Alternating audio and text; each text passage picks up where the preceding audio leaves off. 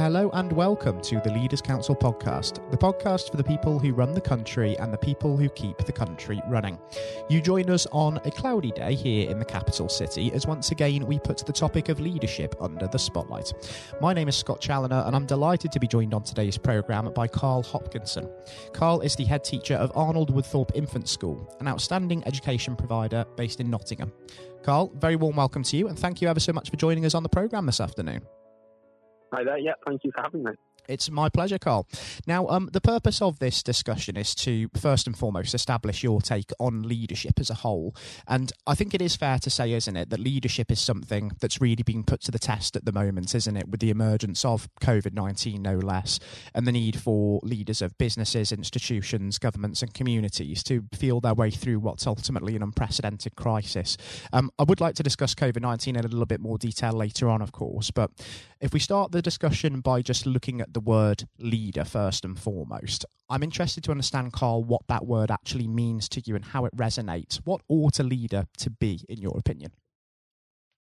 Um, I believe in its simplest form, I think being a leader is someone who is an enabler, so somebody who motivates others, um, but also importantly gives the freedom and the trust to others to carry out tasks or projects or whatever it might be. Um, so long as they are reaching the desired end result, um, then actually giving them the opportunity to to carry out the operational side of things. Um, I believe that will give them the self motivation um, compared to tasks that are particularly directed to others. Um, so, in addition to that, I would also say it's important to have those real, open, and trusting relationships with everyone in the organisation. Um, I'm a firm believer that titles or job positions are hierarchical, but uh, relationships aren't. So, giving time to people um, and showing that you have that time for them and putting the effort into building those relationships with everyone in your organisation as well. Uh, so that would apply in my situation to the staff, to the children, and also to the parents.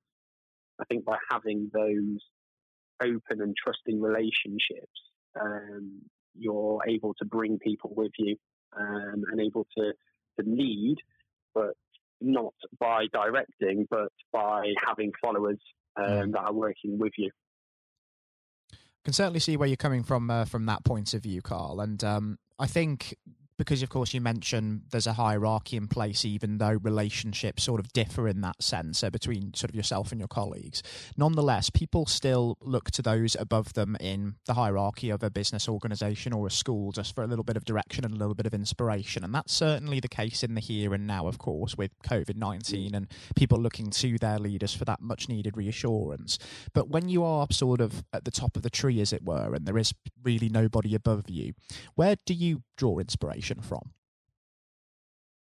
Um, I, I draw inspiration from my own experiences. So, knowing that not lot too long ago, I was in a position um, where my um, my staff would uh, find themselves in, and I know how I best reacted to those that were above me. Um, so I try to draw on my own experience as much as possible because I think it's it's very important that once you do reach those places of leadership, that you are grounded and aware of, of how those who work below you in a hierarchy sense um, feel and, and react best to particular styles of leadership. Um, I think it, it's very easy to lose touch sometimes. Um, when you've uh, you've moved on from a particular role. So I believe it's important that um, that reflecting back on on your own experiences uh, will will guide your leadership in in a positive way. And it's all about learning, isn't it? I think having that experience of trying things for yourself and maybe suffering one or two setbacks and embracing them as learning curves are a crucial part of that development. And that links very nicely into that idea that you mentioned earlier about empowering people to do things for themselves because they have to have that experience of trying things and learning things as well, don't they? Because without that, we can't really hope to develop into effective um, leaders within our role, can we? Completely agree. Completely agree. I can remember reading once um, something along the lines of um, if somebody needed something fetching and you directed someone to, to go and fetch it for you, if they went to the place where they believed it was uh, and it wasn't there, they'd come back and say it wasn't there. Whereas if the same situation, you asked for volunteers and someone offered themselves for the role, they went to look for it, they couldn't find it, they'd be more self motivated to, to look elsewhere for it. And and it's that sort of uh, analogy that I, I try and use with my staff. So giving them the opportunities to make mistakes, potentially fail, but like you said, uh, learning from those um, and actually using that experience to to give them the motivation to either pursue that particular task or try it in a different way. And albeit the ongoing COVID 19 situation has been an incredibly tragic and a very difficult time as well, I think it is fair to say that it's been one of the greatest learning curves for society today um, as we've charted a course through this unprecedented crisis. Um, for yourself, uh, Karl, being the head teacher of a school, how has it been adapting to the challenges that the pandemic has brought about? And indeed, is there anything that you have learned from this crisis management experience? Um, yeah, I mean, it, it's it's definitely been a very different way of working. Um, initially, there was a very sudden need dropped on us uh, to work remotely and to provide learning remotely. Now, for younger children, that has proved to be challenging uh, because inevitably it requires uh, parental support to, to, help those children access learning at home. Um, it's involved setting up systems that are appropriate for those children um, and then communicating with parents remotely as much as possible as well. And then in line with that, it's also providing that training and support to the staff for for providing learning um, in that new way as well. So it was a, a, very steep learning curve for us. I think what I've learned from that aspect of things is it's very important to have the right kind of people in your team, um, people that are driven and um, and it all goes back to that idea of having those relationships with your staff and people that you can rely on and and lean on when needed uh, to, to, to best support you in those decisions that you're having to make. Um, obviously, we've had to put in new processes and health and safety measures quite quickly. So again, having the, the full support of, of my team has been um, beneficial uh, and, and, has really helped us to, to reach the place where we are now. So when I reflect back, I would probably say what I've learned most is um, is having a true appreciation of the qualities of my team and and knowing that the work we put in beforehand to build those relationships between myself and, and my staff has, has definitely paid off in, in times like this when it's been needed the most. Absolutely. And um, when we think about how the school has had to, of course, adapt to those changes, um, it's really, really raised um, this COVID 19 situation, um, the importance of mental health and well being back to the fore, hasn't it? Uh, because there is that sort of lack of a sort of common working space, human interaction. And if we think about that for a second, Karl, how important do you think that mental health is within leadership, both in terms of looking after your own and that of your colleagues, but also given your line of work, that of the pupils as well, who, of course, are stuck at home and ultimately will also be struggling as a result of this? At this moment in time, it, it's probably the most um, important part of what we are doing in terms of trying to rebuild some normality back into the school. Um, quite early on, we realised and, and researched the impacts of what the current situation will be having on uh, not only the children but parents and also staff's uh, mental well-being. Um, so, as part of our home learning and then the opportunities we were providing to those children at home, we did ensure that um, we were including work um, around uh, well-being uh, and supporting them.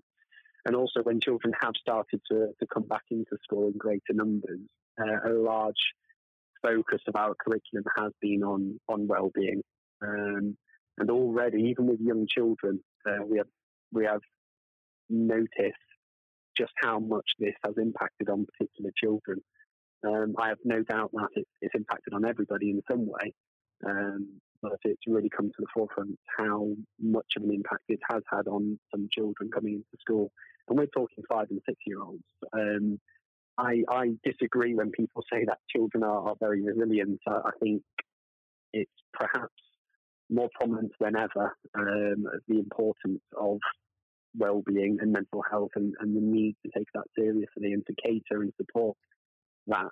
Um, so actually, in, in light of the current situation, we've been doing lots of um, work already on adapting our curriculum ready for September, where well-being will be um, having a, a, a daily place in our curriculum, where a daily session around well-being and support will be put in place, because we anticipate the the impact um, to, to be much more long term than just whilst this this current situation lasts.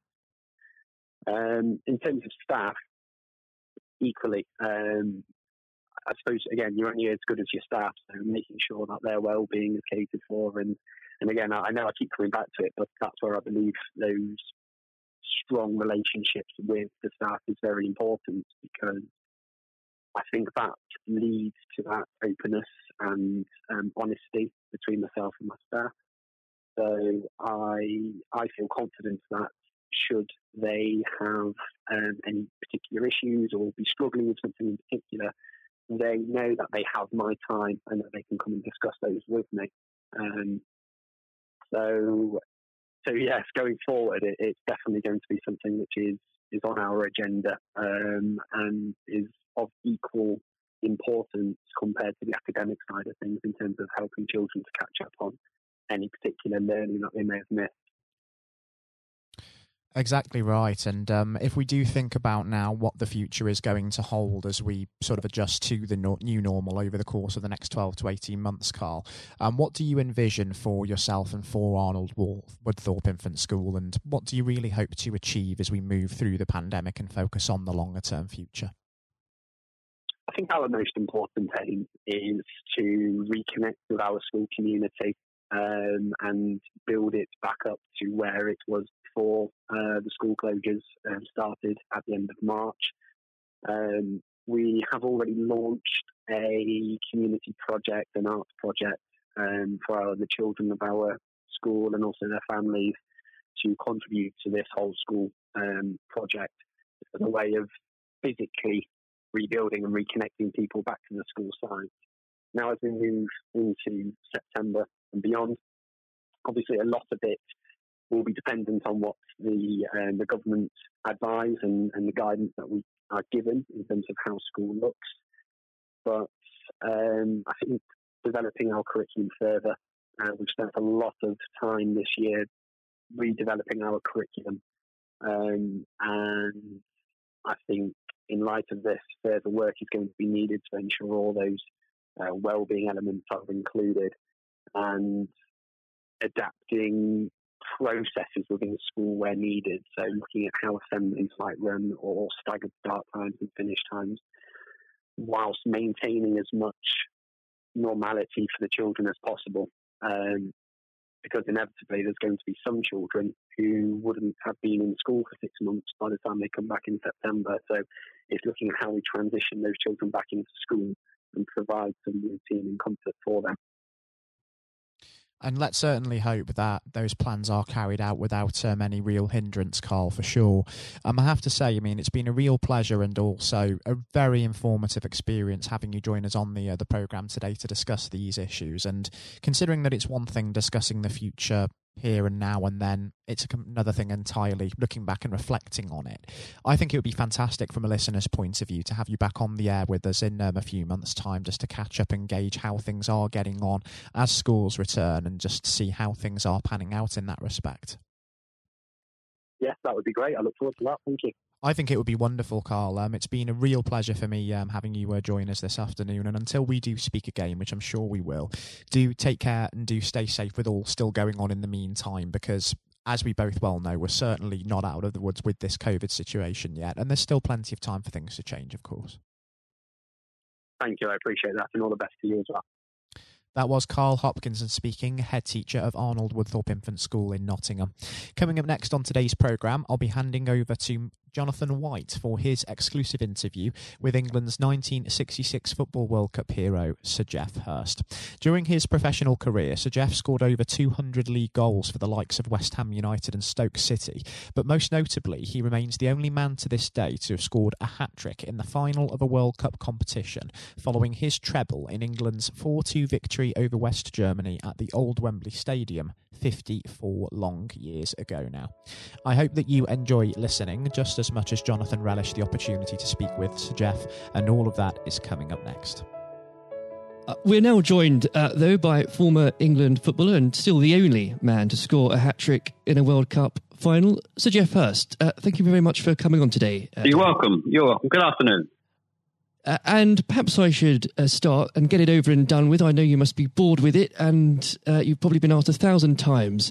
But when you got out for a duck playing for Essex, uh, Geoff, what was going through your head at the time? well, of course, that's not one of the most asked questions I get. Oh, there, there are one or two people who are very familiar um, who, who, do Google me realise that I did uh, score nothing for Essex. Uh, my only game for Essex first team when we played against Lancashire in Liverpool, a place called uh, uh, Aigburth in in, uh, in, Liverpool, many many years ago, 1962, I think that was. So I didn't. Um, yes, I, I, didn't really feel it at the time. It was lucky to be playing. I guess there were one or two injuries, um, but the problem that I had was was really messing about between the two sports. That was very detrimental to me uh, over that period of hmm. time, mm. being stuck between the two sports.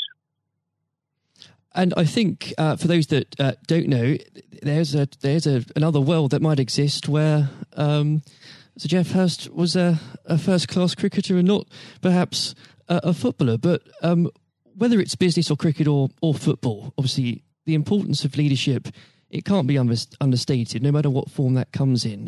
When you were at West Ham, uh, Geoff, and when um, Ron Greenwood first uh, uh, came along, he made obviously some pretty radical changes was this a man that genuinely inspired confidence uh, the first time you'd meet him?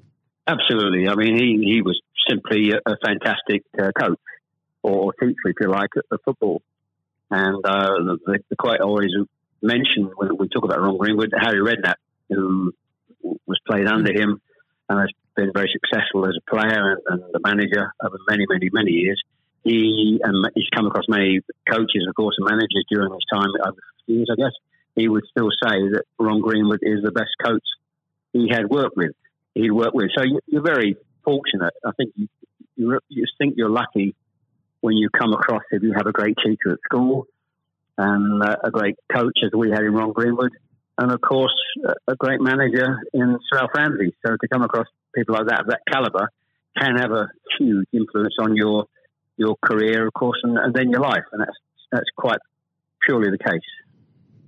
Absolutely. And in those early days um, at West Ham, uh, with with a manager like like uh, Ron uh, there, it's also important to have uh, uh, confidence with your other players, and of course they become your friends. Who did you look at to at the time uh, when to inspire confidence in yourself? Was it Moore? Was it Peters? I think probably. Well, I was very fortunate to play with the caliber of the players I did again, again, extremely fortunate to play with you know, the captain um, of England and West Ham and Martin Peters, who was a fantastic player. And some, as far as Martin's concerned, I think sometimes he didn't quite get the uh, recognition he deserved and what a wonderful player he was.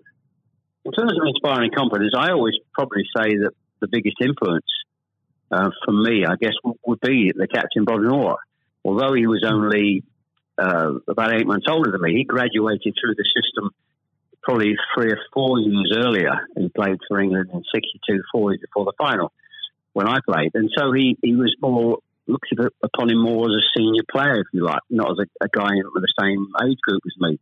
And I looked at how he, how he uh, trained, how he acted, how he behaved, and how he played. And so he, he would say, I would also say he was a big influence on me. One thing I would say about leadership, uh, what I do, uh, I do understand clearly in all walks of life. Leadership is at the top is absolutely vital for a, a for a business, football team in any walk of life to be successful. And it's quite evident. I was in the motor trade for a long time as well, selling car warranties to car dealerships. And you could almost tell when you walked into the business, uh, in a, many of the car dealerships, you could almost tell from the moment you walked in by initial reaction, people came and welcomed you, that the business was well run or conversely not well run at all. And so I understand the, the, the value and quality of leadership. And that's why I'm very fortunate to be involved in my career in those early days with two two great leaders in, in Ron Greenwood and, and Alf Ramsey. Absolutely. And um, since you've already uh, brought him up, uh, Geoff, I think it'd be remiss not to go a little bit further with that. But obviously, uh, after uh, or at West Ham, your uh, playing came to the attention of Sir Alf Ramsey. Now, there's a man I'm sure when you walked into a room, you knew who was um, in charge. When it came to managing that England team, what was his style like, Geoff? Well, one thing, the first thing I say about Alf Ramsey, he's probably over my life the most powerful influence who had on me um, as a person. Um, mm. Naturally, it happens to an extent because he's got your whole career in his hand. Whether he picks you for England or he doesn't pick you, it can have a, a great impact on your your career and, of course, your life. But yep. he, in that era, I was involved for six or seven years. He, it was quite clear who was the boss. He was quite very, very strict. Probably at a time, maybe overly strict, but at times you probably wouldn't get necessarily get away with it in, in today's football because it's changed dramatically in how you deal with with players then and players now. But he was the most powerful man I came across, and very few people. And he, he was quite ruthless in getting people out who didn't want to be who didn't want to be part of a group, part of a team. It is important that if you've got a group of people, and that's in any walk of life, they're all singing off the same hymn sheet, and you don't have anybody that's griping or moaning about the system. And if you've got people like that in your organisation, one thing I have learned, and I've taken on my life, and my family, you've got somebody in a group who doesn't want to be part of it, you, you get them out. And Alf, I think, was was quite ruthless with that in his, his staff. And I think that's one thing, I, one of the most serious ones I think I've learnt over a long period of time. And is there, do you think, uh, a, a, specific moment? I'm sure there's probably dozens, but is there a specific moment, if you could uh, perhaps pick right now that did show those uh, qualities in uh, Sir Alf so uh, sharply? Yes, I think for, for me, certainly, um, I think there are instances of players who you thought would, would be in the team or certainly in the squad, and surprising they were not. There was no necessary reason for it, but looking mm. back, I do think perhaps they were people that Alf didn't think wanted to be part of a group. Um, so that that's that's for me. In terms of my personal view, I think that it looked prior to the um, World Cup that I was going to be playing um, in it only a few games before. I was I was playing, and I played with Jimmy Greaves in a game against Yugoslavia only a couple of months before the final. And it looked at that stage as if I was going to be, be playing in, in the team. But uh, in a couple of friendly games, more friendly games before the final in Poland and uh, uh, Norway, I think, in Denmark, mm. I didn't. I played two of the four games, and I probably didn't quite replicate my my form that I'd been showing at West Ham and in the early couple of games for England. And he he left me out in the first game of, of the World Cup against uh, Uruguay. He started off with Jimmy Greaves and Roger Hunt. So. I, I, had an impact of thinking I at that stage I, like I was going to play, and didn't start because of just a lack of form. I didn't play quite well enough to justify my position, and somewhat fortuitously, I only got back in the team because of a, a nasty gash to shin um, on Jimmy Greaves' leg. And I think what you've said there, uh, Geoff, actually does sum that up really well. And more than that, whilst it's important to have that someone in charge with those qualities, it's almost useless if there isn't a strong and unified team behind them. And there really must have been moments, if maybe there weren't, but uh, let us know in that 66 competition, the prolonged pressure on all of you, you know, the weight of a nation, did it get to you? Oh, not for me personally, no. I, I think, and I don't, uh, not for me, not for a second. I think mm.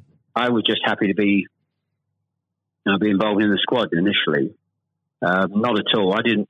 You're not aware of the magnitude of the occasion, really. Looking back out, mm. so I never really felt. People talk about pressure a lot, and it's there, and people players talk about. People talk about it in life.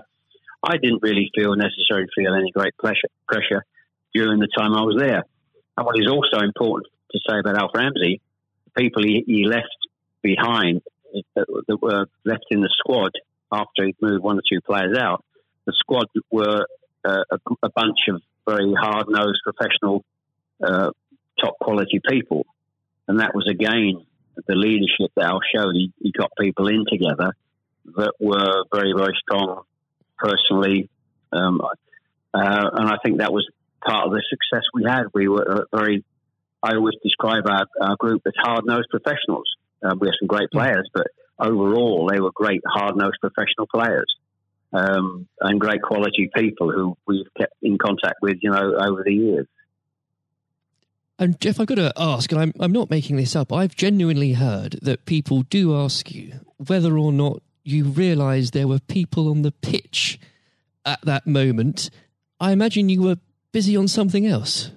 Well, I, I did some theatre shows last year. They've gone fairly well, and we're going to do a series of uh, theatre shows. In fact, starting this week over the next uh, two or three months. And uh, at the end of the theatre shows, we have about 20 minutes where we uh, uh, allow the people in the audience to ask questions. And the, there's, I won't mention both, they're too long to talk about both questions. Um, one, the other one's a really stupid one. It's too long for me to tell you. It's absolutely ridiculous. but the, the, the other ridiculous question I get asked: Did I realise there were people on the pitch? And of course, I jokingly say, "Yes, I was just about to to shoot to score the goal, and I looked round, put my foot on the ball, and looked round for a little while, and said, "Oh dear, there are six or seven people running on the pitch." So that's uh, I've had been asked that once at one of the theatre shows. so I joke, make a joke about that, and saying, "Yes, I put my foot on the ball and waited, to just had a, look, had a glance around," you know. Maybe it does prove there are things that, such as stupid questions, really. Um, oh, yeah, there, are, there certainly are. I've got another one which I won't bore you with. It won't be too long to tell you. Uh, I was in a Jersey or Channel Line, Jersey or Guernsey, uh, two or three mm. years ago, and most stupid, irrelevant questions, absolutely nothing to do with football whatsoever, which uh, was absolutely. But I can use that now because it, it is quite funny. well, maybe another time then. But we. Um, uh, well, you want me? I, I can tell you if you want. You want? You got time? I can tell, I tell you if you want. Geoff, go on, go. I think I, it would be silly if I said no at this point. Okay, so I was uh, doing a, a, at a dinner in in the Channel Lines, three or four hundred people, black tie dinner, uh, guest of honor. Mm. On this occasion, I was speaking for about twenty minutes, then allowing uh, questions from the audience at the end of the evening. And there was usual football questions, and then all of a sudden, I had a, somebody at the back who who asked a question. I didn't quite hear what he said. He didn't have the microphone with him. So I said, I didn't hear what he said. Can you please give mm. this chap the microphone so I can hear clearly what he said? So the chap had the mic and he said, when a turtle loses its shell, is it naked or is it homeless? Right. what, what, a question! What a question! Uh, well, I think that would be in, definitely in the stupid category, wouldn't it? So we had a laugh about that. Is, uh, uh, well, uh, and we, you've got to have a patient of a saint, I think, sometimes to put up with well, things no, like that. But then again, I found it amusing. I just found it amusing. In fact, some of the audience found it highly amusing as well. So it did, uh, um, it did make again, laugh that day. If you can put up with my questions, you can probably put up with uh, anything. Um, but there, there, would have become a point, though, um, Geoff. I think um, you, you were a young man when obviously this happened when you must have realized that people, teammates, began looking at you for leadership. Um, is that something that occurred to you, or did you just realize that by by quick one way or the other, people actually begin to look up for you for inspiration? Well, possibly. That's never really struck me until you've actually mentioned it now. Quite frankly, it's a new a new question. Mm. Does anybody look up to me I'm sure perhaps uh, there are there are people who pay you compliments of, of uh, fans of, of, West Ham and, uh, Stoke, and of course in, uh, England fans who um, I, I, think probably it would be very immodest of me to to suggest I, I felt that somebody was looking to me for inspiration. Um, You, But- you don't but, have to, but I will. Uh, well, Um, it, it's, it's okay for a third party to do it. Uh, perhaps, um, perhaps that may have been the case over the years. Uh, people look at you and um, uh, maybe uh, it has a, a helpful effect. Uh, but I do think you, you how you behave and set examples on and off the pitch is people must realise that that's, that has an influence. How you react and behave Mm. to, to situations on and off the field surely probably has an impact to younger players coming in into the team latterly. Um, yeah, And and with that, looking at um, uh, football today, uh, is there anybody that you think, particularly on the field or the sidelines, that strikes you as someone with um, those qualities that you could identify in a in a natural leader? um, well, a, play, current players, you mean? Oh, players, managers, anybody that uh, you look to today, really. Well, I think some of the outstanding. I think the, the, the best example about a, a leader um, at the moment is is, is uh, Klopp at Liverpool. He has been absolutely fantastic to uh, acquire the players and get them to their attitude is absolutely fantastic. They're great players, but there's more than just being good players in football. It is need to have a good player with a fantastic attitude and their willingness to work for each other and the team is absolutely outstanding. Hence these unbelievable results. There are, you know, and the great players not always succeed as, as individuals or probably even uh, certainly as a team if you haven't got the right attitude alongside it. And they're probably, and that, that comes through the leadership. That's not just luck. That's, Absolutely. that's absolute leadership. He'd be the best example, of course, in, in football terms today. Uh, e- easily, easily. And of course, but going back not that long ago, Alex Ferguson is just absolutely. Mm. You've got to take him as the first example because Klopp's only done this over a period of time, a short period of time. But if you look at the 25, 26, 27 years that Alex Ferguson did with Manchester United, and subsequently since he's gone, how they they are not doing so well. He's the best example of management I've seen. We've seen, we've probably ever seen, and I don't think anybody will see the light of that kind of leadership again. It's absolutely astonishing, astonishing. And do you think, could you imagine uh, Sir Alf or even Ron Greenwood managing teams today? Yes, I think so. I think yes, uh, no, Hmm. no question at all. I think they, uh, Ron Greenwood, yeah. Well, the, the answer, straightforward answer is yes. Um, That's a good they- answer. the straightforward answer is yes. I can elaborate as much as you want, but the straight answer is absolutely categorically yes. Uh, And with um, and I know uh, if we could talk about this probably for the next hour or so, but um, I'm conscious of the um, time. Um, looking um, back uh, through your um, playing career, perhaps especially um, your time uh, for England, who was it uh, that struck you more than anyone else on the pitch uh, that displayed qualities of not just leadership but uh, companionship and and level-headedness that you think that have stuck with you all these years later? Well, I think we were, I was very fortunate, and I wouldn't pick any one player out. I think looking at so that many. yeah, so many, and that's why we were successful because we had so many um, showing all those qualities that you just mentioned uh, throughout the team. I think that that was outstanding, and uh, uh, and it's an opportunity to, to talk about uh, all of them in, in that breath. And there was nobody, and I'm going back from an earlier uh, earlier question for me, that um, all hard nosed professionals, good good teammates, Mm. good socially, and that's why we kept in touch with each other on our golf days every year uh, up until about five years ago. Of course, with, with the uh, sadly Yes. dwindling numbers, we we still got on. Our wives got on all together all those years later. It didn't just finish after '66. That reunion, that camaraderie, that team spirit, Mm.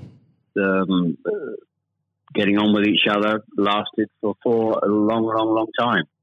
And I wouldn't And- when it, when you put those those questions and how you categorise those, I would pick every one of the 11 players um, who you put in that category that were like that. There was nobody else. They were all outstanding. And I think that was a big part. I can't stress how big Absolutely. a part that was. And I've said that many, many times for the success of the team. We had some great And players. it- we had some great players, of course. But without the attitude alongside that, going back to an earlier question, you we wouldn't have been as uh, ultimately ultimately as successful. Exactly. Without that, you, the, the the whole will never be greater than the sum of its parts. But with it, Yes, the word is, the word is team. The word is t- the word is team, absolutely. and I always use the word team when I talk. Sometimes know, together, everyone achieves more, and that that's the same in any walk of life. That, that's fundamental. And uh, lastly, uh, Geoff, looking if, if you were to uh, give advice, and whether this is in sport or business or indeed any other walk of life, what would you identify, if you can, as the key tenant uh, that you can't go without in terms of leading a team, no matter what that team is?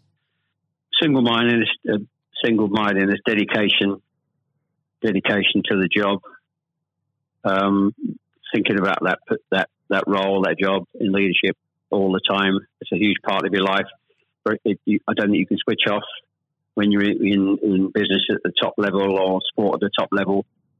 You may, you know, have a, have a couple of weeks holiday, but I'm even sure if, if these top managers and lead, leaders in all walks of life are away on holiday on a beach somewhere warm, I'm sure there's not, uh, they will not switch off for, for two weeks um, and completely uh, not think about their role as the boss of an organisation.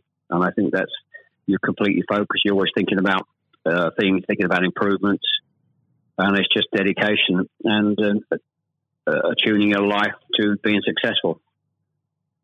Excellent. Well, Geoff, on that point, thank you very much for joining us today. You're welcome. Very good to nice to have a talk about this and just go over the go over the past and just uh, refresh my my own memory about the quality of the players I grew up with. Excellent. Uh, another time, uh, it would be great to talk again. Thank, thank you, Jonathan. Thank you. This has been the Leaders Council podcast. Thank you for celebrating excellence in leadership with us. I've been your host, Scott Challoner. Until next time, goodbye. Thank you for listening to our podcast. The views expressed within the podcast do not reflect the views of the Leaders Council of Great Britain and Northern Ireland, its parent company or subsidiaries, members of staff, or other guests of any other person therein associated.